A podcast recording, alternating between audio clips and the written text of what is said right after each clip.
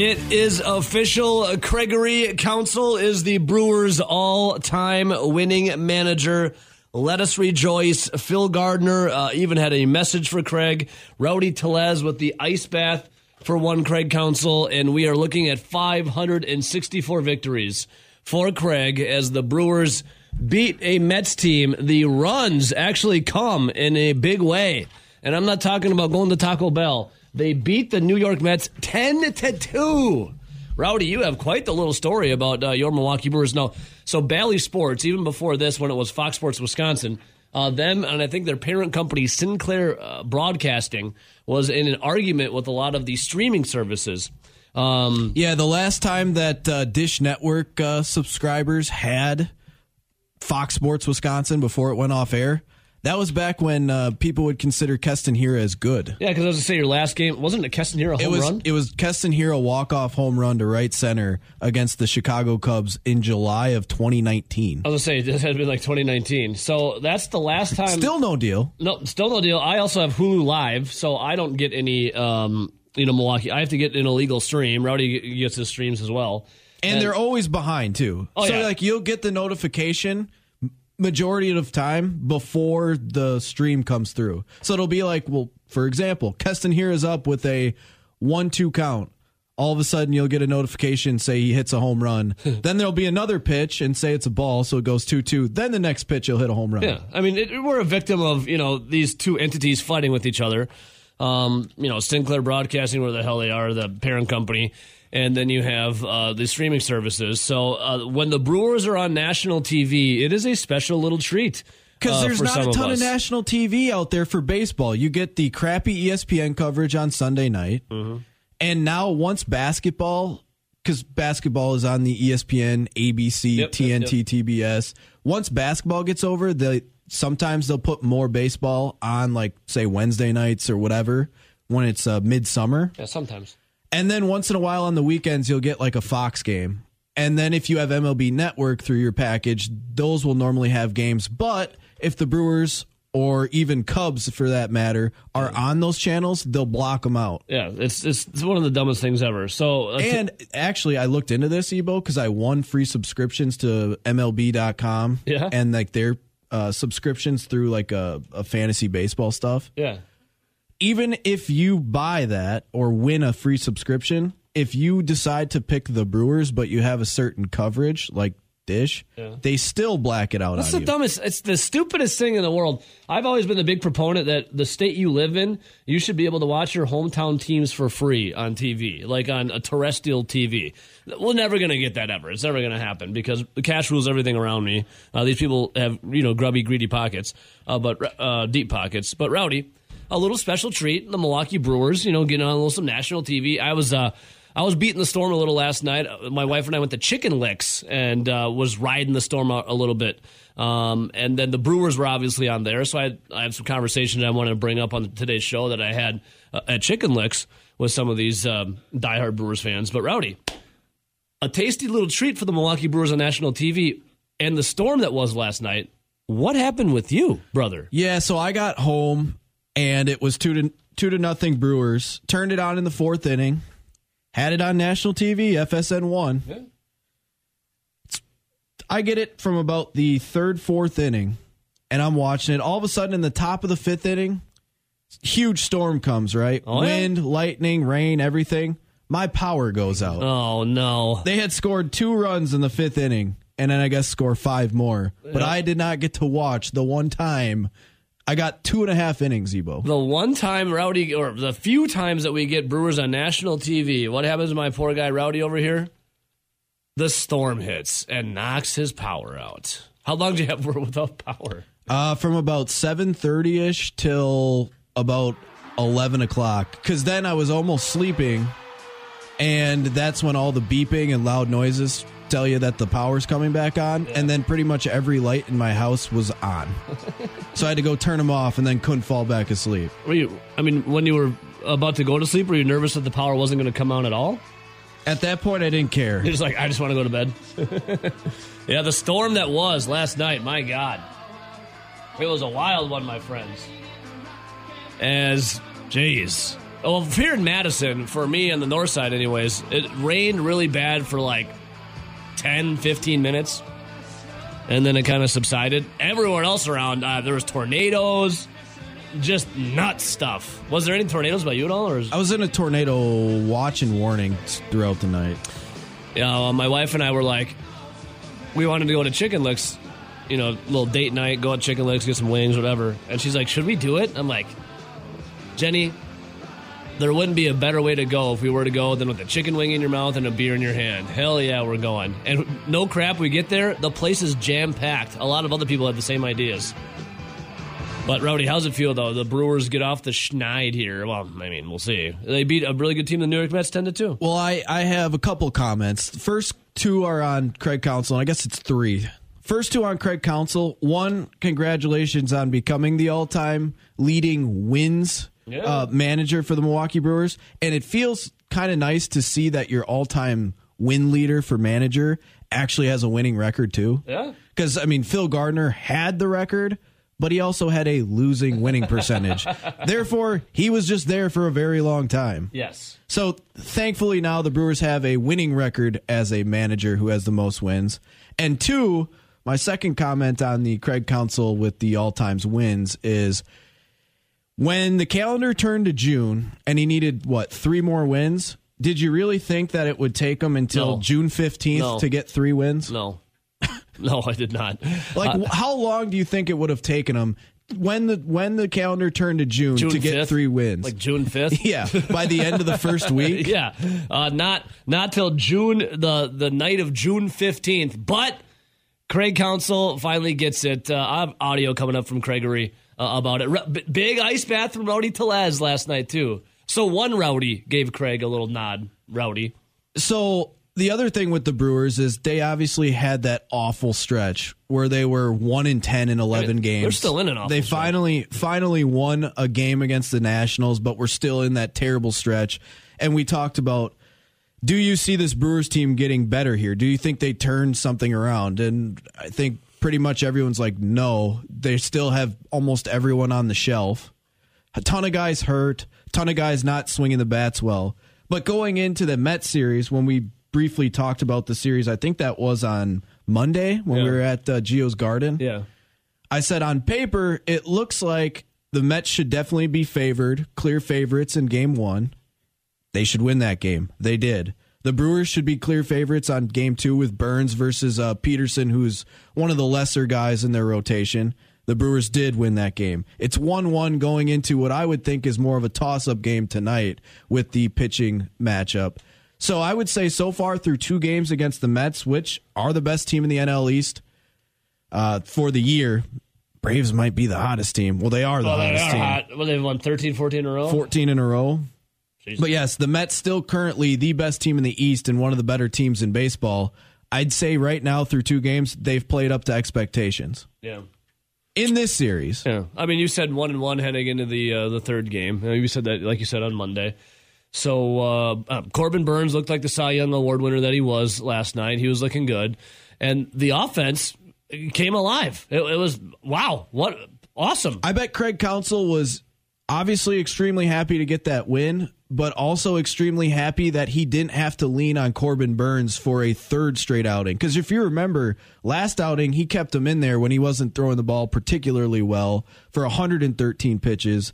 The outing before that, he leaned on him probably longer than he wanted to because he needed his ace to try and break up that losing streak. Yeah. Now he finally got to ride Corbin Burnes less than 100 pitches, got him out of there after six innings, and had a huge lead. Yeah, um, something that was crazy. Uh, so check this out: in the fifth inning for the Milwaukee Brewers, they uh, busted it wide open in the fifth inning. Uh, this was um, this was interesting to me. They intentionally walked the Mets. That is intentionally walked Christian Yelich to load the bases to get to Willie Adames. I saw that. I saw that. I It was like, the- what? It was the first time I saw a stat where it was like Christian Yelich was intentionally walked for the first time in like forever. Yeah, I'm like I when when I saw that, I'm like, what what what did the Mets just do? They intentionally walked Christian Yelich to get to Willie Adames with the bases loaded, I and then also- Adames showed up huge. I also saw a, a Brewers, uh, I believe it was tweet and Facebook message, like a post Yeah. where they were talking about the All Star voting is coming up, Vote, and vote, obviously, vote. yeah, obviously the All Star game is the Midsummer Classic. It's in mid July this year, Yeah. and they were talking about. I think it was after Willie Adames had a hit where he brought in like a run or two in that fifth inning. They were like, "Vote Willie Adames, All Star shortstop." I kind of wanted to put out a poll. Do you vote for the best players when it comes to All Star voting, or do you just vote for your team? Because remember in the past when Yeah, I could do that for sure. I think it was like the 2013 or 2014 Royals. It was the two years where the Royals went back to back World Series and they won one of them. And they're like all and literally the entire entire one was the entire All Star team was basically Royals. Yeah, all of them and Mike Trout. Yeah.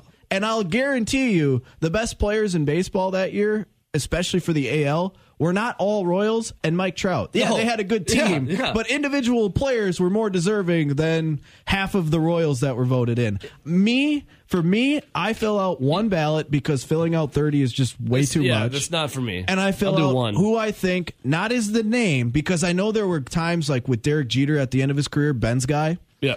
He was getting voted in because it was Derek Jeter at the end of his career. His Yeah. numbers weren't all star worthy when you looked at other shortstops around the AL, but he carried the name of Derek Jeter. He carried the name of, hey, it's my last season. Hey, he's the captain. You know, respect. But I wouldn't vote for him. I mean, there were other guys more deserving in the AL that I would vote for instead. So that's like how I fill out my ballot. And again, one time. The, I think the 30 rule is It's, insane. it's stupid. If you're voting 30 times for All Star, A, get a life. yeah, B, it should be What are you doing? per email address, one vote. Like you get 30 votes. Uh, I understand if you really like baseball, but my God, th- spending that time to vote for your favorite players for a meaningless All Star game, uh, whatever. If you want to do it, you want to do it. But it's like in uh, the NBA, Rowdy. Yao Ming. So Yao Ming didn't even play. He was injured for almost the entirety of the year. He was still voted into an NBA All Star game because you know the China. I mean, who, who didn't love Yao Ming? China and their billions of people voted for Yao Ming. So, and he wasn't even playing; he was injured. So that goes to uh, what you were just saying the, for the Twitter poll we're going to unveil. Then, do you vote for actually the best players or just the players that you like? Because I think if you look at it as a whole, your ballot should be pretty easy to fill out if you're going by this is the best player at the position. Now, you might have a couple different positions where there might be like a few guys that are all really close, and then it just kind of comes into what do you value more who do you think's better. So I get that, but a lot of times it kind of spells it out itself because some of the guys are head and shoulders better than uh, the other guys on the ballot. And right now for the Milwaukee Brewers, It's just hater. you only get to pick uh, the batters Yeah, because pitchers are selected. yeah. I don't think the Brewers have an all star when it comes to a hitter. No, I don't think they do Like, either. who would be the best hitter I, that you would vote for for the Milwaukee Brewers? Like, think about who's having the better seasons. I know, um, what Uh, Renfroe walked here. like three times and had a hit last night. you know, Willie Adames was getting it going last night. he hasn't had. He he I mean, missed uh, Willie's Willie's betting 208. Exactly. I I saw someone uh, Renfroe's comment. 246. I saw someone comment on the, the Brewers post about vote Willie Adames, and they commented he's batting 208. I mean, believe it or not, the highest on the team is the uh, Brewers responded to that guy, by the Oh, way. Oh, they did? Yeah, they're like, well, there's more to statistics and, and winning than just way, batting 208. The Brewers Twitter account in the past month and change has been absolutely brutal. Uh, who's ever running that? Yikes! As uh, did you see after they lost on uh, Tuesday to the Mets? They posted, you know, the Barrel Man just saying, you know, because they usually post the final, like the score. they posted Barrel Man saying not posting it with the final question, final question mark. It's like that's a tough scene on Twitter. BJ Ashelman on Twitch. um, I know, this is- I I used to be one of those people that voted for all the Brewers players a crap load of times a day. Then I got a life. Listen, I there was a point in my life too where I voted a bunch for All Star stuff, and then eventually, as BJ just said and I suggested before, I think it's time to get a life. No, but yeah, we'll get to this Twitter poll, Rowdy. Uh, so the Brewers Twitter account going after people for saying, "Why would I vote for Willie Adames?" And obviously, those are clearly Brewer fans. I don't. I don't follow any other Yeah, teams. neither do I. tw- well, Twitter account. I don't either. All right, so we got a lot of things to talk about today. We'll, we'll I just to, look around the diamond and go, "Who's the All Star?" I, I mean, look at so okay. I'm trying to look at uh, averages here. Hunter Renfroe's the most at 246 And, last and night. again, he was batting 260, before he got hurt. He then dropped all the way below 240, and then last night, uh, since he hasn't had as many at bats as someone that's playing all year, Yeah. he jumps up quite a bit when he gets a hit in average wise. Hasn't been that great he's since he's come off the shelf, but he would arguably one of your your better selections. You can easily, I think I could probably argue ten outfielders that are better than him. Victor Caratini's 244. I, Rowdy Tellez maybe at first base, but clearly you can pick probably at least one guy just from the Central that's head and shoulders better than Rowdy Yeah. Tellez, and that's Paul Goldschmidt. He's an MVP candidate. So I mean, this just goes to Nelly's Twitter poll. Do you vote for the best player or the team that you or the players that you like? Rowdy obviously likes the Brewers. I think won't vote for him though because in his eyes they're not deserving. The King on Twitch says the Brewers are not going to say don't vote for any of the players because they suck. Uh, you're totally right, King. The Brewers aren't going to do that. They're going to prop their guys up. Uh, Willie Adames would be fun in the All Star game because he's a fun character. But will he actually get uh, crack the roster? I think they have two, maybe three guys that are currently willing for the All Star game and deserving to be voted in, and those are guys you can't vote for. Yeah. They're selected. That'd be Josh Hader, clearly, Yeah. who's now on maternity He's on leave. maternity so he'll be gone for maybe a week, Maternity leave, few yeah. days. Corbin Burnes, because he's been that good but hasn't had any run support, and maybe you could argue Eric Lauer, or Devin Williams. Yeah, oh, I'm gonna actually pause this quick here. Yeah, we'll we'll get more to it in the win last night. Also, uh, Packers uh, have said OTAs are done. They'll reconvene in late July for training camp. We'll get to that. I have all kinds of comments. Uh, we got to get to uh, CC Sabathia. So Miles Mikolas was pulled from uh, completing his game. Uh, 129 pitches. Is that what he did? 129. Yeah. And and it was a ball where Harrison Bader would tell you he broke in when he should have broke back and he just got over his head. I Well- guarantee if you asked him, he'd say, I make that play 99 times out of 100. Yeah, I, well, I'm not going to go with uh, Bader in the outfield. I'm more Miles Mikolas and the comments he made and CC Sabathia's comments, and also what his teammates said of him not being allowed to finish the game. So we're going to have a nice little let pitchers pitch uh, topic today. Uh, all kinds of good stuff. Uh, line one, good morning, though. Who's this? Yellow. Line two, good morning. Who's this? Hey, it's Adam, guys. It Adam, what's up, brother? What's happening? Hey, I was just uh, on the drive into work on an actually beautiful day for once, and um, Yeah, did you survive uh, the storm last night? barely. I was home not uh, home from the gym like two minutes when the siren started going off. Oh, dude, I was uh, coming home from Chicken Licks, and uh, as I was about, eh, I'd say like three miles from home, that's when it just unleashed. It was wild, dude, wild.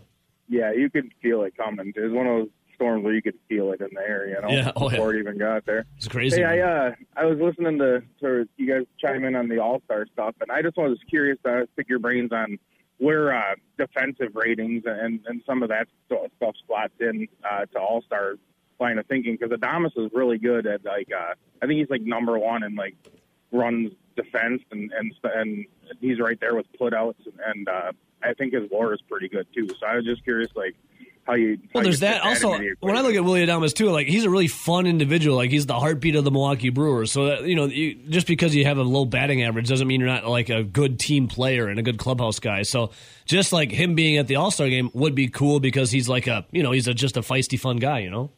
Sure, yeah, he's he's energetic. Uh, came from an American League team that was that was productive, and and so he's got a little bit of Yeah. exposure there. So it could be good for. What about defense game in All Star games, Rowdy? See, That's I look Adam's at that a little bit, but normally that would be like my me personally when I vote. That'll be like if there are three guys that are really close. Your tiebreaker, okay. Yeah.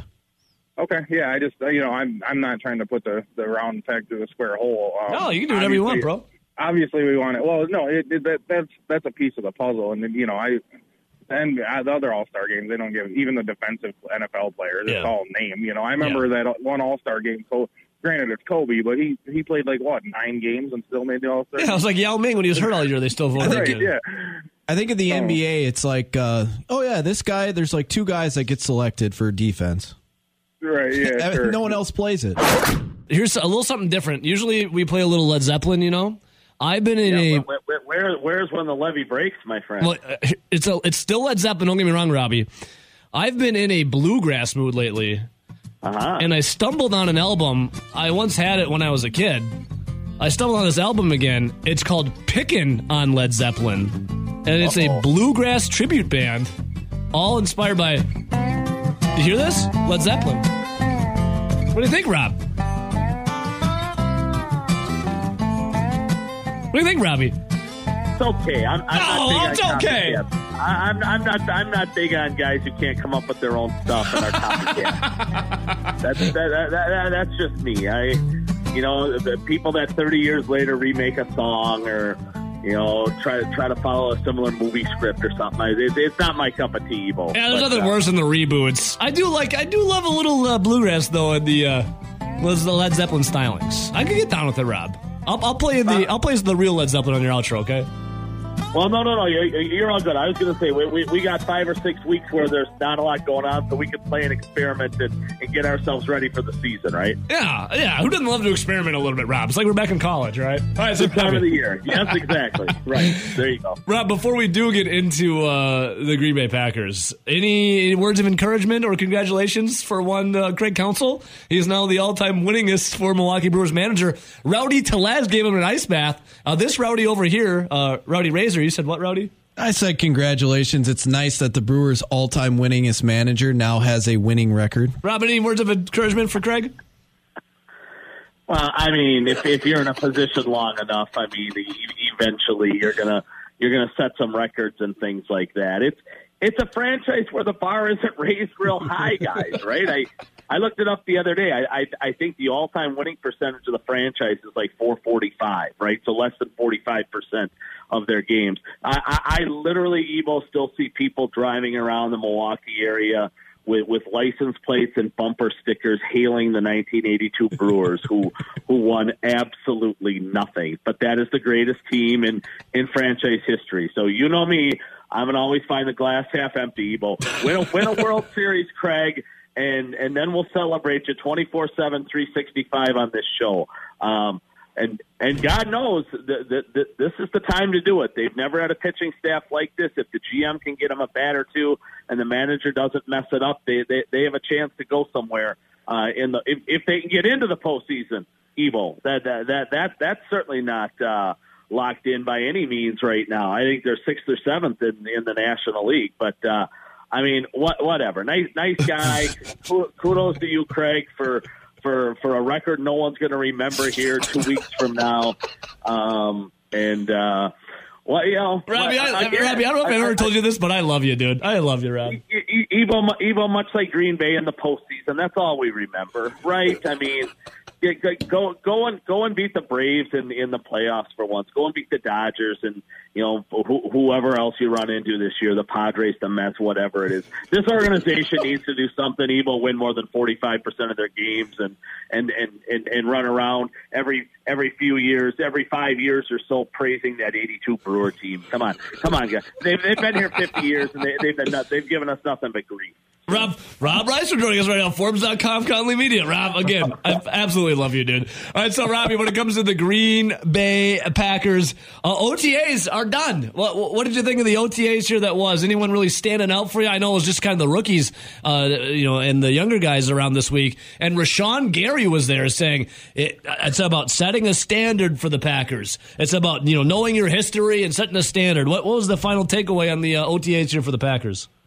Yeah, obviously a pretty quiet week over there. Evo, um, you know, they only let us in on Tuesday, but uh, you know, whatever. It, it, it's great, and I've mentioned this on your show before.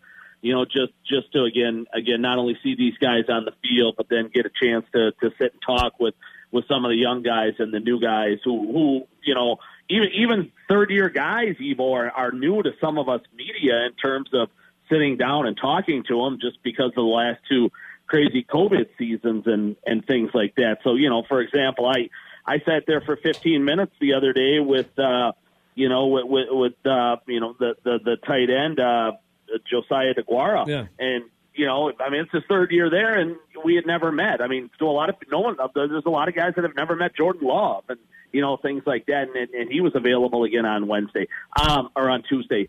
Overall takeaways, Evo, you know some of these young rookie wideouts flash. But as I was telling Nelly, um, you know, in in in the break, let's see what happens now when Eric Stokes is covering them in in a month, right? When Jaire is is out there uh, on a consistent basis, when they have to beat Rasul Douglas, um, you know, in, in his press coverage, they're doing it right now against you know, Kabion Ento and you know, uh, Innis Gaines and third, fourth, and fifth string corners and things like that. But but there's a reason to be a little bit optimistic that these young guys maybe can give them at, at the wideout Group a little bit more than than we thought on draft night. But but again, once pads go on and once the once the veterans and the starters are, are all locked in, we're we're going to find out and and we're going to know a lot more. Uh, you mentioned Rashan Gary. I mean, I, I think it's a great story. I think it's terrific. Um, you know that that he's been there for all this off season stuff. I, I wrote a piece last week, Ebo. He's going to be the guy who's going to get the next big contract in Green Bay. Jaire just got his last month. Uh, Rashan Gary is going to be next. He, he's going to break the bank at outside linebacker after after what he did last year. Uh, you know, the the sacks don't jump off the page; they're impressive. You know, the you know, he, he pushed double digit sacks, but his pressures, Ebo, were number two in the league. Um, now he's just got to learn how to finish, and if he does that, Ebo, he's going to have 15, 16 sacks, and he's he's going to get you know T.J. Watt money. Um, you know, he, he's going to get Bosa money, something like that. So uh, he understands all that. He gets it from where he was, guys, two years ago when everybody around the state was calling him a bust and, and a wasted pick at number 12. Oh, yeah. It's remarkable how far he's come. Um, and and like I said, he he's next in line, guys, for for that next big contract. To me, that was one of the big takeaways. Uh, you know, from this off season is is I do think this guy's ready to explode. He's he's going to be an All Pro. He's going to be a Pro Bowler this year, and and guys, I, you know, I think he's going to be one of the two or three best players on what should be a top five defense. All right, Rob. So let me ask you this now. Uh, by the way, th- I was there with the, the Rashan Gary. Like I was scratching my head and wondering why the hell they uh, p- you know, picked him and traded up to get a guy like this. But hey, it's it's the first time I've ever been wrong in my life. Looking pretty good. Yeah, Robbie. I didn't like the First pick at all. People. Yep. I didn't like the pick at all. Thought there was a lot more question marks than there were like things I could hold my hat on but I'm happy to be wrong, especially if he can be a long term uh, centerpiece to a defense. Well, Rob, let me ask you this. I just wanted to admit that I was wrong for the first time ever. But let me ask you this, Robbie. So Matt LaFleur, when the OTAs first started, was like saying comments that he was, you know, hopeful about David Bakhtiari and that you know we anticipate him to do this and this, and then it never happened. Uh, Matt LaFleur again saying we fully anticipate Bakhtiari being ready to go for training camp. What's the vibe on David Bakhtiari? Was he doing a little more during the OTAs than he was uh, uh, for the previous OTAs? I guess a couple weeks ago. No, he was just re- he was just part of the rehab group, and, so, and, and and and the rest of that comment too, Ebo from Matt LaFleur. You know, we fully anticipate him being ready to go. Was his comment about training camp, but then he also added, "But we also fully expected him to go at, at various points I last know. year." Um, it, it, believe me, we're we're all fascinated by this story. It, it's kind of a wait and see. Uh, if, if you know, if I if I had to bet a few bucks on it, I he, he should be out there when camp starts on on July 27th, that first morning when when they'll be out there for that first training camp practice. Evo, but um, you know, again, we, we all expected him, especially after that Lions game in Week 17 last season, to be on the field for the San Francisco game in the postseason. I, I think we all expected him back last year probably by the start of November, certainly by the start of December, because by then you were talking 11 months, almost 12 months in, you know, to, to his rehab. This is one of the more unique, fascinating ACLs we've dealt with. As remarkable as the Adrian Peterson one was, guys, about a decade ago, and that he was back in, what, five, six months, whatever that was. This one here with Bakhtiari is the flip side, and it's got everybody scratching their head that yeah. we're talking 18 months and the head coach isn't definitive in any of his statements whatsoever. Um, and David Bakhtiari has, you know, been, um, you know, all the players have been available to us, Ebo, except David Bakhtiari. Huh. He, he hasn't come out and talked and, and, and said anything and, and, and tried to calm some people down who are obviously terrified about what his status is here for, uh, you know, 2022. I, I've said it before on your show. He, he'll be on the roster this year. Um, it costs Green Bay more to release him than it does to keep him. But but I'll tell you what, if, if this is one of those knee deals that that he just can't make it all the way back from, don't be shocked if he's not part of of the roster in 2023 because they they found out last year, and, and I know he's coming off an ACL of his own, but they found out last year Elgton Jenkins is the top 12 uh, left tackle in this league. And and they they've got an alternate there in, in case they need to move move forward and go in another direction. And we'll see how Jenkins comes back from his own ACL, you know, which, which he suffered about midway through last season, too, guys. But it, but it sounds like he's on track and he's on pace, and and and it wouldn't shock me at all to see him when the year starts. Where at the same point in time, we're scratching our heads and wondering just what exactly is is the future right now of so, David Bakhtiari. So, Robbie, I'm I'm curious. So you said David Bakhtiari is like the only player that's not been made available then for the media. For is he the only one that really hasn't been available then? Well, you know, all these guys kind of trickle the, in big names for the big names. I mean. And, yeah, uh, certainly out of the big names. I mean, most of the guys are just in there, and and if you want certain guys, Evo, you can ask for them, and, and they try to make them available. Um, but so Bakhtiari is this weird then? Is, is this something? Is like is this weird to you? Is this like a hey something doesn't feel right? Like usually yeah. I would be able to talk to this guy. Why is this not the case? So is it weird? Yes, yes, and, and and really, just even all the answers around it too, Evo, have been weird, right? Stemming from the positional coach, from the head coach, you know, even even the general manager when he's been asked about it, you know, n- nobody has any definitive statements. No, nobody has a plan in place. That, I mean, I'm sure they have a plan in place. They're just not making it public. At least, you know, we expect him on the field at such and such a date. I mean, he, even LaFleur said the other day, you know, I, you know, after that Lions game, they they kind of thought things were fine, yeah. which was obviously week 17 of of last year in the, in the regular season, and and then they had the bye week, and then they had San Francisco in the divisional playoffs, Evo, and and uh, I mean it, it's still a head scratcher, and and a lot of people are, you know, I, I don't know, we're we're certainly taken aback that night against the 49ers when David Bakhtiari was, was inactive for that football game and, and didn't play. So we'll see where it goes from here, Evo. Like I said, I, I, I, I would expect him to be on the field when camp starts, but again, we all expected him at uh, numerous times to be on the field in 2021. Rob, two more questions for you. The last one is going to be uh, about a tweet you had made a couple days ago that Rowdy and I were oh, scratching our heads on. Uh, it is, it's an intriguing one. But before that, Robbie, uh, it's now this little you know lull time for you know the NFL football. There's what July 27th training camp begins in this time frame, I remember what Andrew Quarless firing a gun in a parking lot, Johnny Jolly getting picked up with the purple drink, uh, Za'Darius Smith and company with weed in their car. Uh, will anything crazy happen with the Green Bay Packers in this little five week span here of nothing to do besides maybe get in trouble? Yeah, well, you know, I, I don't know if anything will or won't happen. I did ask Matt LaFleur that question uh, the the other day, Evo. Um, you know, you you guys might be too young to remember this, but the Packers when Mike Sherman was coaching GM guys, um, what was that from about 01 to 04? Um, he brought in a right hand man named Mark Hatley. He he had been with the Bears, and Hatley and I talked quite a bit. And Hatley told me all the time this was the five week stretch that he was most terrified of uh, on the NFL calendar, and a lot of a lot of people around the league obviously feel that way. You know, you you you've got young guys uh, with a lot of time on their hands and a lot of money in their pockets all of a sudden, and they can go home and get in a lot of trouble quickly when when you know all the hangers on come out of the woodwork oh, yeah. again and, and want a piece of these guys. Oh, yeah. So. Um, no, it, it, it is a terrifying time, guys, for uh, you know front office, executives, head coaches, um, all, all the way through. And you know, Green Bay's got you know a plan in place. They'll they'll try to talk to these guys as as much as possible. They they say all the right things as they as they head out the door and warn these guys of the trouble that you know that that exists out there and that their futures can be affected and are on the line when they make stupid choices. You certainly outlined a few right there, Evo. They've had others through the years. A number, a numerous, numerous teams around the league, um, you know, have them all at, the, at this time of year. So it, it, it's a wait and see time. But but I can guarantee you, um, you know, over the next five or six weeks, Matt LaFleur and Brian Gutekunst probably don't get the best sleep possible because they are worried every night when they when they go to bed that they could get that call at, at three in the morning when this guy in Macon, Georgia, or right this this this guy in Lincoln, Nebraska, does something stupid, and and and now the Packers have to find a way to. uh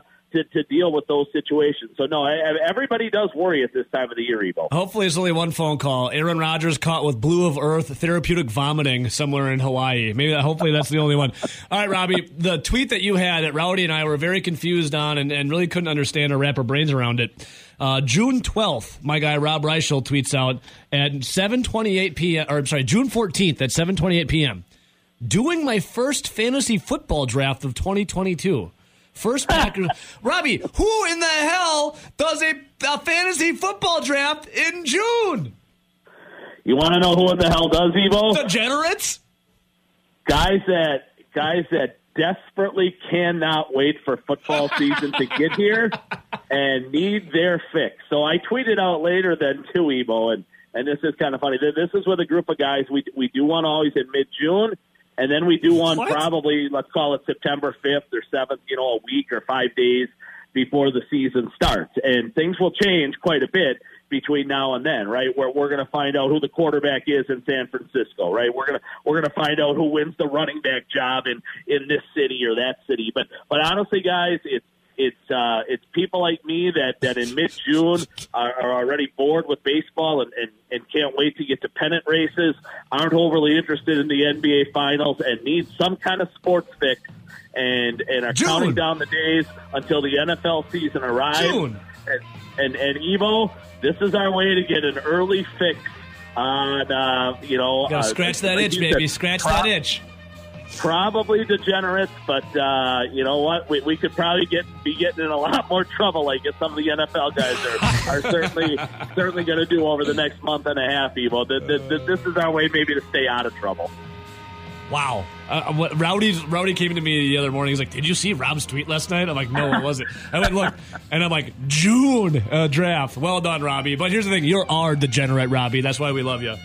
You can't get yeah, Evo. You know this. You can't get enough NFL. You can't get enough football, and the, and the other stuff just does not fill the void. Robbie, So- uh, you always fill the void for us here. We love it, dude. Uh, Conley Media, Forbes.com, Rob Reischel on Twitter. Rob, you are the man. And again, I'm going to hold back that Craig Counsell jersey uh, sending to you. I'll wait till they win a World Series to send you one, okay? My guess is you will never put any stamps on that package. Damn it, Robbie. All right, thanks, Evo. See you, buddy. well, there's your answer, Billy, about a June fantasy football draft. Winners win, losers lose, but losers never lose in peace. Another habitual winner, captain of Team Handsome, our guy, George Balekji, in the house from Nesson. Georgie, what's up, brother? Ebo, that is the greatest intro I've ever gotten, bro. My life has just peaked. Thank you. I mean, you, you've been described as the captain of Team Handsome before, have you not? You know what? Yeah, I have by a gentleman by the name of Ebo. So it, it does mean a lot coming back from you. Uh, well, thank you, man. I'm just trying to keep up with the reps in the gym. You know, I'm trying to stay. I'm trying to stay after. I see you on those kettlebells lately, dude. Uh, I I I'm a, I I come and go on the kettlebells. You know how they been You treating you nice. Build build it up, get after it.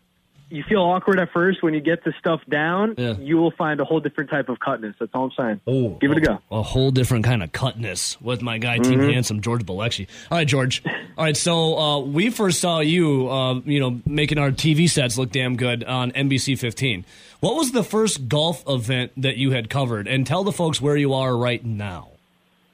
The first golf event I ever covered was the AmFam Championship at beautiful University Ridge to see Mr. Jerry Kelly win it once again. It was a great time. Yeah. Now, I uh, I live you know a nice uh, ten minute drive from the country club in Brookline, and Tuesday I spent at the practice rounds of the U.S. Open. First time it's been here in 34 years. First major in Boston since 1999 at the country club. So it's a full cast of studs. These dudes, man. I was on the 12th green waiting for Kevin Na, Phil Mickelson, and Jon Rahm to approach so we could get shots of them on the putting green. And you ever see you ever see the show 300? You ever watch uh, not the show? I'm sorry, Game of Thrones. You ever watch Game of Thrones? Uh, I've seen the first season and about halfway through the second. So I, That's all I need. I, know, I know, I get the, I know the gist. So in a movie like Lord of the Rings or a show like Game of Thrones, you know when like bow and arrows come out of nowhere and Yeah. people get taken out and like where's that from? Yeah. That was golf balls just hitting the pins like shoot shoot shoot and we're like where are these guys? They could not see the hole and then they just come walking along, Phil Mickelson giving the thumbs up, the crowd loving them and these guys are just a whole different level of skill. It makes you hate yourself because you'll never be that good. And then five minutes later, I'm seeing Finau with his minimal backswing send a ball 330 and Rory McIlroy just tee off. So it's been fun. Man. And then this weekend will just be really good with obviously with the skill level of the guys that are competing. Unbelievable. So uh, you brought up Kevin Na, and I know uh, lefty Phil Mickelson. I wanted to ask you on this. It's something that's been gripping uh, the golf world big time. LIV Golf, the Saudi League versus the PGA. Uh, I saw like Kevin Mm-hmm. Na was blanking some, like would refuse to like acknowledge some golfers and whatnot. It, can you feel it out on the course, the tension between some of these guys, the PGA guys and the Live guys now? Honestly, between these guys, no, because what was interesting with the pairing I mentioned, Jon Rahm spoke at 10 a.m. And first off, like, great dude. He loves the history of the game. Obviously, he just broke out last year winning the U.S. Open. He's looking to repeat this weekend. That's his only major win. But this is a guy that really loves golf.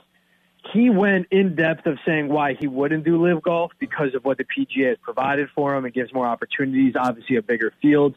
And for him, a guy, he and he did seem genuine when he, where he said it, where he goes, "If I got paid by LIV Golf, it wouldn't change my life because I could retire today." So for him, he is just it's a loyalty thing for him. It's for Rory, it's the same thing for Rory McIlroy. So that's what they went in depth about. Yeah. There are other people that obviously the source of the money, and this to me is what the biggest issue is. Whether you go PGA and you don't like them breaking away, the source of the money is the tough part. But then you have guys like Phil Mickelson taking two hundred million dollars. So Jon Rahm went in depth of saying why he would never golf and live. Then he was paired up with Phil and Kevin, and they were walking together, chatting. Maybe recruitment was done. I don't know. I think Rahm is serious in saying how he would stick. Yeah. Rory was the same way. But then he had guys like Brooks Koepka who just hated fielding the questions. But that's because his brother's on LIV Golf. So obviously he just wanted to keep it Sure. straight and narrow, not mess with his brother's money on top of his money and possible future money. So Man. from the players, they're still outspoken. Rory said he's not. He's disappointed how Phil carried out his decision to make it happen, but he still has not lost respect for him as a golfer. The fans, though, it's one of those things where I think they're showing even more love and affection for Phil and those guys than they normally would because it is a very big division where you either hear like all four LIV Golf or they're all four they hate the PGA. So that's the interesting standpoint that you get from the fans here. Man, interesting. I mean, so the fans still. I mean, for the most part, like you kind of said, right? Fans still loving lefty, still loving the live guys. Then they're still like, hell yeah, all in. Oh yeah, all the way. And like it, it's it's one of those where people are shouting stuff, and you're like, you like, are, would you actually have said that if LIV Golf wasn't a thing? I'm like, you're you're you're a grown man yelling that at another grown man, dude. It's pretty weird. Yeah. Not gonna lie, but that's that's the love they're showing for Phil. That's the love they're showing, you know, for Dustin Johnson. You know, Bryson DeChambeau, he's not getting much. Hey, by the way, something I noticed. You know, obviously Bryson DeChambeau is a guy that drinks protein shakes and oh, all yeah. that. Oh yeah. Yeah, yeah. If you put him, Jon Rahm, and Brooks Koepka in the same trio, Bryson's the smallest out of those three dudes. So I'm tired of him posting about protein shakes and doing leg curls, dude. This guy is just Sounds like he needs to up his proteins up, dude. He got to get he got his protes up. He's got to he's got to start doing what you do with your deadlift pulls, and he's got to start hitting those Oh, kettlebells. I'm on the journey for three guy. plates. I'm going to hit three plates either this week or next week, George. I I love it. Please document it, and I will mm-hmm. hype you up, my friend. That's Love it. happening. Love it. It seems like with the relationship between the Live and the PGA, you have to figure that the PGA would do almost anything in its power to not see one of those Live golfers win this weekend. Yeah. I just, it's not like a David Stern or Adam Silver picking up the phone and getting Scott Foster to officiate game six. That's my thing. So, you know, what can they change the pins? It's, it, yeah. And that's, a, I think, you know, it's the beauty of golf where that can very likely happen and they have no control over it. But luckily for them, and I think pressure is a real thing here where Rory McIlroy is not looking for only his first major win in eight years and heading into the weekend as the favorite here, but he's become the face of the PGA for this battle, and he's become the most outspoken guy.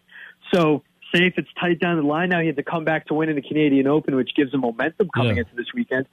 I mean, that'll just add to it to make it tough on him. Meanwhile, you have guys like Dustin Johnson on the other end, and obviously Phil Mickelson, where Phil hasn't won a major in what 12, 13 months. So maybe less pressure. Maybe these guys are going out and playing looser because this is something they're familiar with. So I agree. I mean, the PGA for sure does not want to live guy winning this because be they want to dominate the weekend. Yeah. So for them, they have to be pulling for Jon Rahm, but it's tough. Great driver. His putt game has his short game hasn't been great lately, and there's a really narrow, narrow course. It's really old. It's very narrow. So for a big driver like him, that's tough. But I agree with you. but it's one of those things where they just have to sit back and they will be sitting on the ends of their seats, especially on Sunday when it comes down to the wire, hoping that their guys are clear cut the ones to win it. I'm glad you brought up like pressure in in Rory McIlroy because he was supposed to be the face of golf kind of when Tiger was in that lull with all of the off the course issues and they even renamed the Tiger Woods PGA uh, golf, golf, game, game after Rory McIlroy and then like you said he hasn't done much in recent history and now all of a sudden he is the face of golf again for the PGA Tour because some of these bigger names have left. Yeah, that's what I remember. The same thing. Like I was a big like Rory guy. Like I was rooting for him. Yeah. It's, it's a young kid, a dude that's not from the states, but is really good in the media, really well spoken, and someone that's good at golf. And I mean, just hits the absolute. You can't say it, like hits the laces off the golf ball using a baseball term. There, I had to clean up my language for you guys. No, but just the show's the, called Over the Line, George. You can do whatever you want hits the crap out of the ball. That's what I'll say. okay. Hits the crap out of the ball. It's just a beautiful swing, and I, it might be the that pressure early on. Now, does it mount up this way, or maybe does the PGA really backing him through all this and him confidently standing up against LIV Golf? Does that boost his confidence? Because that's what he said today, uh, yesterday, uh, practice rounds. He didn't mention pressure, he said confidence from the Canadian Open. He said momentum. So that's one thing I think. The drop off in his game, it just doesn't make sense. And he's choked away wins over the years, too. But that was good to see at the Canadian Open. But this is a much better field, a more skilled field, and this course is really difficult too. So we'll see. Also, that course looking extra again handsome on this. George, uh, a personal note from you before we get into what you're doing tonight after a little uh, you know U.S. Open stuff. Um, I, I, saw on your Instagram account, and I highly suggest everyone go follow George Instagram, Twitter, uh, TikTok as well at George Balekji B A L E K J I. Are you is this the first Armenian sports reporter covering the U.S. Open? I, I, saw you post this. Is this the first time this has happened? Congratulations, by the way. What's that mean for you and the fam? No, no, definitely not the first. Okay. There's, uh, there is Carrie Guregian. She works for the Boston Herald here, she's been around for a while. So I gotcha. assume she was here in 1999 or covered the U.S. Open. But um, my friend Andre Khachatorian, let me throw Armenian last names your guys' way. Hell yeah, dude. He runs Armenian Sports News and he's one of my biggest supporters. So I always appreciate him giving me shout outs. But uh, that's awesome. It is still cool. Yeah, yeah. You know, representation matters of you know everywhere people come from. So that's something I don't take lightly to represent where my great grandparents came from, and obviously my mom's heritage and and all that. So unfortunately, no Armenian golfers in the field. So I think I'm going to switch to full time golfing. Yeah hoping I get good enough at the age of 28. I'll give myself, I guess, 32 years old. And then I'll just win the U.S. Open and I'll just beat Rory. So I'll stop his eventual stealing of the throne from Tiger, I guess, you know? Well, they do say that a golfer's prime is until he's about 50. So you got plenty of time. You're golden. Right, You're golden if I if I make it onto the tour and I'm consistently there, Rowdy, you're my caddy. Oh, can I be your hype man? Can I follow you around and yes. like hype you up? All yes, right, cool. Yes, yes, yes. I'll be your we'll, have, we'll, we'll train. We'll be your trainer. I'm gonna have to do a ton of research because I'm only feeling good about one course, and it happens to be in the South Central uh, Wisconsin area for uh, knowing courses. It'll be Edgerton, Wisconsin, the beautiful Coachman's Country Club. Okay, I love it. I love it. We're I'm in. I'm sold. Let's do it. George, something else, uh, and uh, dude, tonight uh, he, how about this for you? You got the U.S. Open underway, and then you're going to what? Game six of the NBA Finals tonight in Boston. What are we thinking of the Celtics' chances of staving off of uh, elimination and the Warriors winning it all? Yeah, I'll say um, I'm between. You know, I'm trying to figure out what my suit will be tonight. I'm between all black for the funeral, or maybe I'll go blue. But either way, I'm not giving the Celtics a chance by what I'm wearing. I think that that Game Five loss, man, the fourth quarter chokes Ime Udoka is adamant that they're just not playing consistent. It's the turnovers. It's Derrick White and Grant Williams not showing up at all. So their eight man rotation is really down to five, it feels like, of effective players. Meanwhile, the Warriors are getting deeper. They're getting better. Andrew Wiggins, Jordan Poole, Gary Payton, it just makes them better. I'm saying within the first seven, eight minutes tonight, guys, we will know if the Celtics will win or lose this game and I'm not giving that much of a chance because I just the the disappearance of Jayson Tatum offensively. Yeah, he had his 13 assist game. He's had his good shooting, but he's not making winning plays like he did earlier in the playoffs. And him and Jaylen Brown are getting caught late in the game if they're trailing or if it's tight. where they just have to score and not making winning plays. Meanwhile, for the Warriors, they've played their game. Draymond Green got out of that weird funk where he was Ben Simmons in Yeah. game four. And that's just what it's emerged as. I give credit to the coaching of the Warriors. I give credit to the Warriors as a championship team. But it's also what the Celtics aren't doing, and that's what worries me a lot for tonight. If they win, I will be shocked. I really don't care that it's at the Garden. This could be at the Oracle Arena. It could be at Fiserv Forum. It could be at an outdoor court down by Lake Mendota. And I still think the Warriors would beat them. So you mentioned obviously Jaylen Brown and Jayson Tatum and kind of their struggles, and you mentioned Andrew Wiggins. Well, we also had another bet on Marcus Smart. What are your What are your thoughts on Marcus Smart tonight? Need a lot of shots. More more Yeah. shots or more flops? Which one? Ah, man, you need more. You need more makes. He's putting up those shots and less flops because even yeah, you go back to that flop on Klay. You're you're giving Klay Thompson a wide open 27 foot look and not getting off your butt either. So he had plenty of time to measure that one and knock it down. It just it, it goes back to what they're doing and when they're looking for these calls. And then you do that and you complain to the refs and then you get teed up Yeah. and you have that whole sequence. So that's a tough part. And I'll say though, I mean, what Andrew Wiggins did is what Jayson Tatum needed to do this series. Wiggins sees a much different defense than Tatum would, obviously because Tatum is that guy.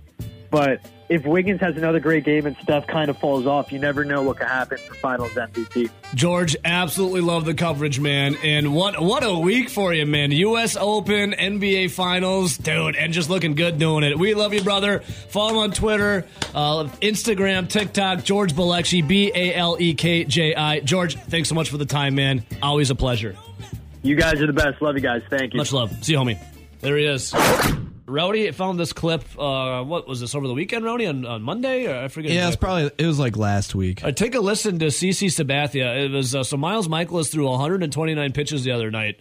Uh, almost was pulled from what one out away, Rowdy, one batter away from a complete game. Yeah, the last batter that he faced got the the hit that Harrison Bader probably makes that play nine times out of ten. He came in on the ball when if he had went back, it's a catch. Dodgers lefty last night, Tyler Anderson almost had a complete game. He had 117 pitches. Shohei Ohtani hit a triple uh, with what eight and one third innings of work. Corbin Burnes pitched. How many pitches did Corbin Burnes? Not last night, but the start before 100 and, 113, I believe. 113. Do you think after that game, Yadi went up to uh, Harrison Bader and was See, like, take me back "We don't tank for personal reasons here." Yeah. All right, so this is on MLB Network Showcase. CC Sabathia is sitting down. It's during a Padres Mets game, and they ask him about his days with the Brewers.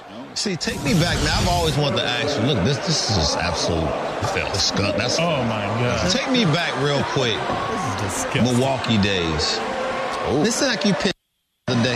Yeah. he did. The, I, I can pause it real quick. If you do hear, um, if you do hear clips that are audio lists, no audio, it's because they're swearing. They edited it out. So that, that's that's what that is.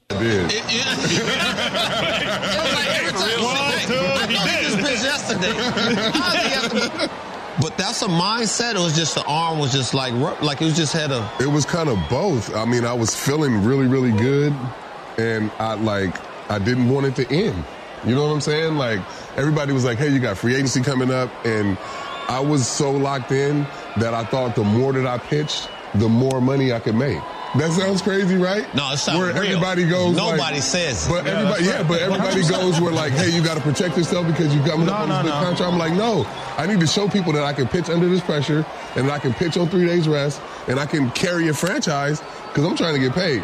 So, I mean, I can sit there and say that now. You know what I'm saying? But that's what I was feeling, It's man. Like, facts, though. and the team, like, we had such a good The chemistry vibe. with that with that squad.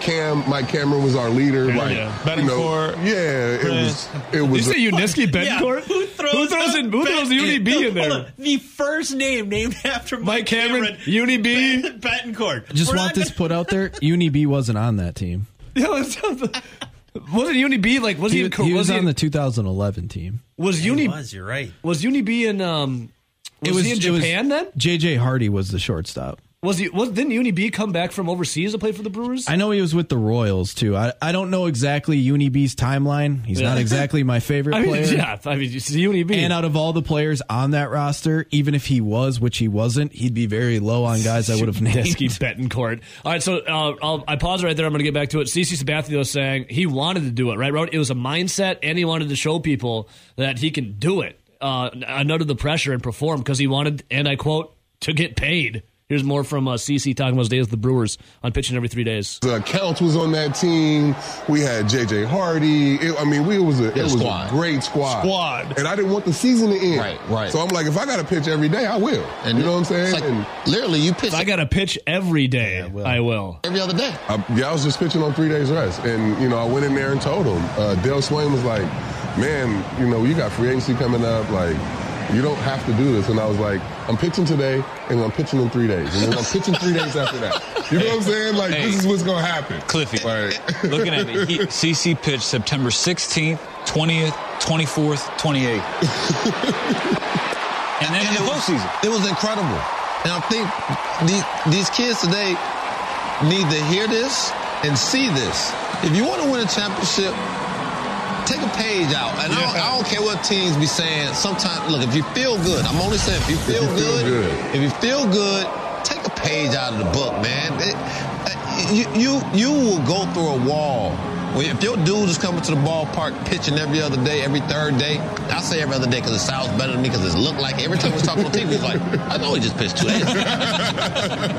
so, all right, well, we'll pause right there for a second here. So, um, they're basically saying, kids these days, the players in Major League, look what CC did. This is what you need to And do. And that's the thing. It's like if you're not keeping him out there, having him pitch every three days, if he's like, oh, my arm doesn't feel good, or you know, that maybe the elbow or shoulder hurts a little bit.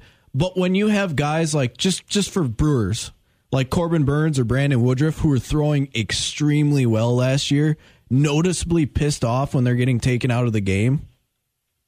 I think it means a little bit to let them go, especially yeah. because of the caliber of pitcher that they are. Yeah. I mean, Miles Mikolas two nights ago says, I'm in the best shape of my life. It's not a problem for me. That's what starters train all year for. Mm-hmm. Uh, going the distance is always the goal. Miles Mikolas. Here's more from It's the like voice. you'll do anything.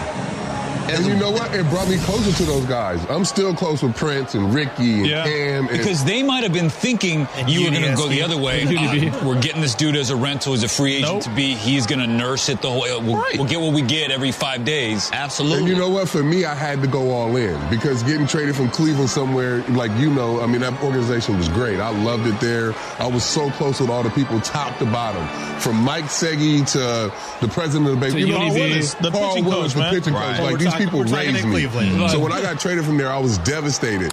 But then I looked at it like, uh No, oh. no more. There's also a game going on as they're talking about it. Oh, man, you got Petco. Yeah, there's, uh, I'll, I'll save the rest of this for the next segment because there's three minutes left of this. But I mean, that's just a little peek in, right, Rowdy? Yeah, and like those those Cleveland teams that he was on, like you think about some of the starters that they had in that time frame. Cleveland had some really good freaking starters, and they obviously were rebuilding and traded a lot of those guys. Ended up making it to the World Series in 2016 after about eight years of a rebuild. Yeah. But you think of that that rotation they had. At one point, they had CC Sabathia. They had Fausto Carmona, who was really good until he had elbow injuries, and then it was uh, Cliff Lee ends up being a Philly. Yeah.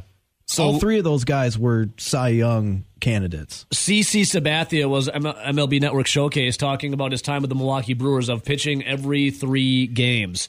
Uh, I think that worked out pretty well for the Milwaukee Brewers when they let uh, Yeah. pitchers like CC pitch. Yes, boys? I, he he started 17 games uh, in his post, uh, you know, post trade deadline move. I think that was right around the All Star break, or was that a, a Yeah. Okay, It, it was a it was a deadline deal. Yeah. and it, for the most part, that Milwaukee Brewers team wasn't a World Series contender. No. it was like a fringe wild card team. it was a hey, we can finally make the playoffs. Exactly. Let's They it. hadn't been to the playoffs in like 30 years. since the My World entire Series. life. yeah. Time. It, it had been forever. So I totally get where Doug Melvin at the time was coming from. Yeah. We need to make the playoffs. We have enough talent here. We need to, you know, kind of set a precedence that we're a playoff ball team now.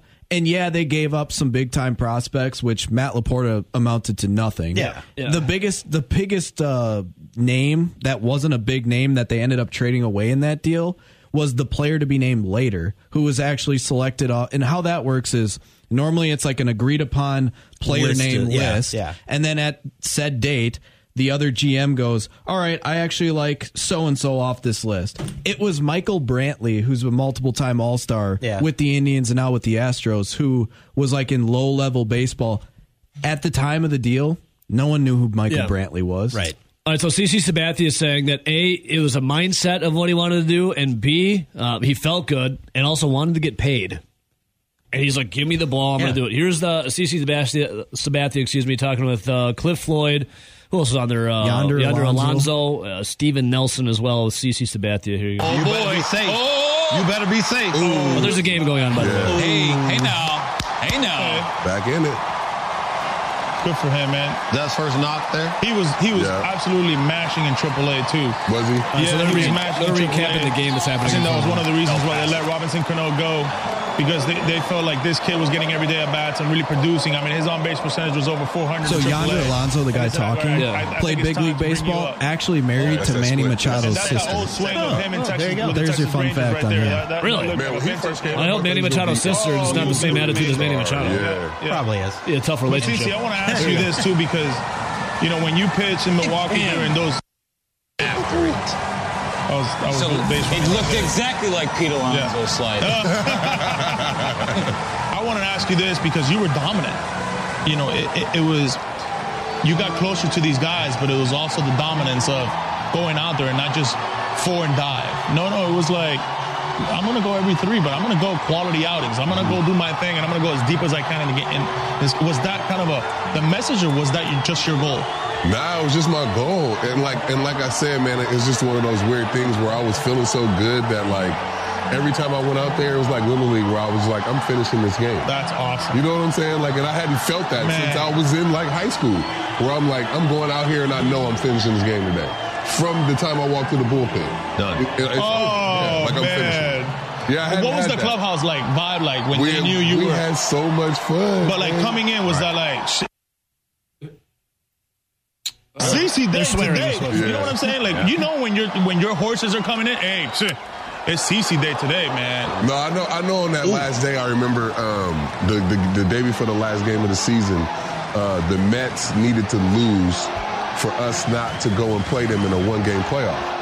Um, and I remember everybody was like, "We need to pack our stuff because just in case we lost, we would have had to go play the Mets too." And we were sitting at the table. It was me, Prince, Ricky, Billy Hall, um, and Cam. And I was like, Bill. I'm not packing nothing. Oh, I'm not Like packing we're gonna win the This game is funny. tomorrow. Like I'm I'm coming here with no suitcase at all. and I just got up and left the table. I packed the suitcase and brought it. but I left it in the car. I, I showed up the next day with no suitcase, but I left mine in the, I had mine in the Left it in parking the lot. So I had to like back it up, you know what I'm saying? Man. Like I couldn't show up with a suitcase the next day. I I literally packed it, but I left it in the parking lot. Hey, hey, so that's the that's the part of the story you leave untold most of the time. Yeah, I didn't bring one. No, I didn't bring one. I didn't bring one. No, no, no, but I had to. When they saw you without a suitcase, what were they Everybody was like, hype. Yeah. Everybody oh. was like, okay, Yo. we're gonna win today. You We're know gonna what I'm saying? You see me right now? I just set up, dog. I was like, let's go. Yeah, I'm ready, man. No. Like I'm ready. When you see like your horse like that, your ace like that, man, it's just like you you, you putting on your cleats different.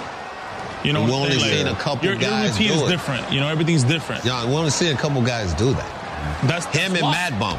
Yeah. Like when you think about like guys that have done it, where you're like, give me the ball Yep. and get out the way. Yeah, yeah. Get out the way. And we see Mad Bum do it when they won Yeah. the World Series. Yep, yep. Right? Like it's just, man, it's different.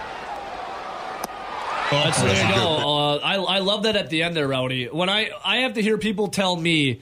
Uh, they shouldn't pitch. They should be bubble wrapped. It do, it's meaningless. And then you hear actual players like CC Sabathia or, or Yonder uh, Yonder Alonso over here also saying you're different. When you see your ace come in, he puts on his cleats different. You feel different in the clubhouse. Yeah, and, and Cliff, It's a winning mentality. Cliff Floyd even mentioned how you want to play for that guy. Yeah. you Yeah. talk about Miles Mikolas and his comments, and then you had other Cardinals saying, We wanted him to stay out there. We wanted him to get it. Yeah. Like, we all wanted this. Yeah. Yeah. Then I got to hear guys with socks with sandals tell me that I'm wrong in believing the player who says that, and they're right because they know better than the guy who's Here- actually doing here's it. your uh, okay. 17 starts in two and a half months, 11 and 2, 1.65 ERA, seven complete games, three shutouts, 128 strikeouts. Should have had a no hitter. that yep should have had a no hitter that equivalates to just under nine strikeouts per nine innings. Uh i mean yeah we all know what he did. And, and it you still got to go back and look at the stats and you're like yeah he was great. And then you look at it and you're like he was better than great during his time that season with the milwaukee brewers And the thing with like CC is people that are going to say, "Oh, you're going to, you know, blow his arm out, or this is going to happen, or he's going to get hurt." This was CC Sabathia's innings pitched the season before 241. Yep. That season where the Brewers rode him 253. the years after 230, almost 238. Almost 238 again, 200, 211. This guy was a horse that in his entire career mm-hmm. was logging in most of the seasons where he was younger 200 plus innings Yeah. A, a year. But I, I'm told I'm wrong by dudes wearing socks with sandals or Crocs And he about the how same, you don't same let pitchers guy pitch. also admitted he didn't even play little league baseball. Yeah. This is where the numbers get too far into This the is where game. analytics ruin everything. You got a bunch of nerds sitting around the pocket protectors telling you like how to play the game when dudes who actually do it for a living tell you the exact opposite. let me be me Like, am I the one taking crazy pills? like I don't think analytics so. analytics I believe has made the game better in certain aspects but also it's used too much where it's like you're getting in the way of a good thing just in general because you're too deep in the weeds of these numbers Let winners win and losers lose. yeah You know what I'm saying? Yeah. But the losers can never lose in peace. and I wouldn't go out and say that CC. Sabathia ran out of gas in the playoffs. They ran into a phenomenal Phillies team. That was like the odds-on favorite to win the World Series. Yeah. Like that was that Phillies teams from like the late 2000s, the early 2010s was stacked. So let me ask you guys before we hit break and news will be coming up. Who are you going to believe? A nerd with socks and sandals or CC Sabathia, the guy who did it? Rowdy, we'll start with you. I'll go with CC and the major leaguers that actually can do it. Uh, RJ? i'll take cc I as well will take CC Sabathia. Man, Like yeah. I totally get if CC Sabathia was taking the ball on three days rest, and all of a sudden he comes to Dale Sveum and goes, "I can't do it this week. My my elbow's a little sore. I'm not really feeling great." Fine, we got we, we have a better option. We can go find someone else that feels healthy. But when the guy says, "I feel good. I want the ball," I want no one else but CC pitching. Give me the guy who's got the eye of the tiger, man. Who else on that Brewers team would you want throwing and pitching every day? It was what Yovani Gallardo, CC Sabat, like Seth be it. McClung. Yeah. Seth McClung Yeah. was in that rotation. yeah He can't even follow us back on Twitter. even though you kind of Even though brought Rowdy him back got to him, the gave him light. his big break. Yep. Nerds, man. Give me CC. Give it Miles Mikolas said it just two nights ago. We're built for this. The, the goal is to go the distance every time you're out there. Yeah. And after 129 pitches of Mikolas, he says, I'm ready for my next Well, start. that, that used to be the thing back in I'm the ready day. for my next it one. was when you take the ball, you wanted again. to finish the game. It was your game. it now again. it's like that magic number of 100. If you get close to it, all right, your time's done. We're bringing in someone else. Kershaw was pulled from a perfect game. Yep. And guess where that led them? Nowhere. To the IL a month and a half later. Ooh. Because they really saved them. Yeah, they really saved them.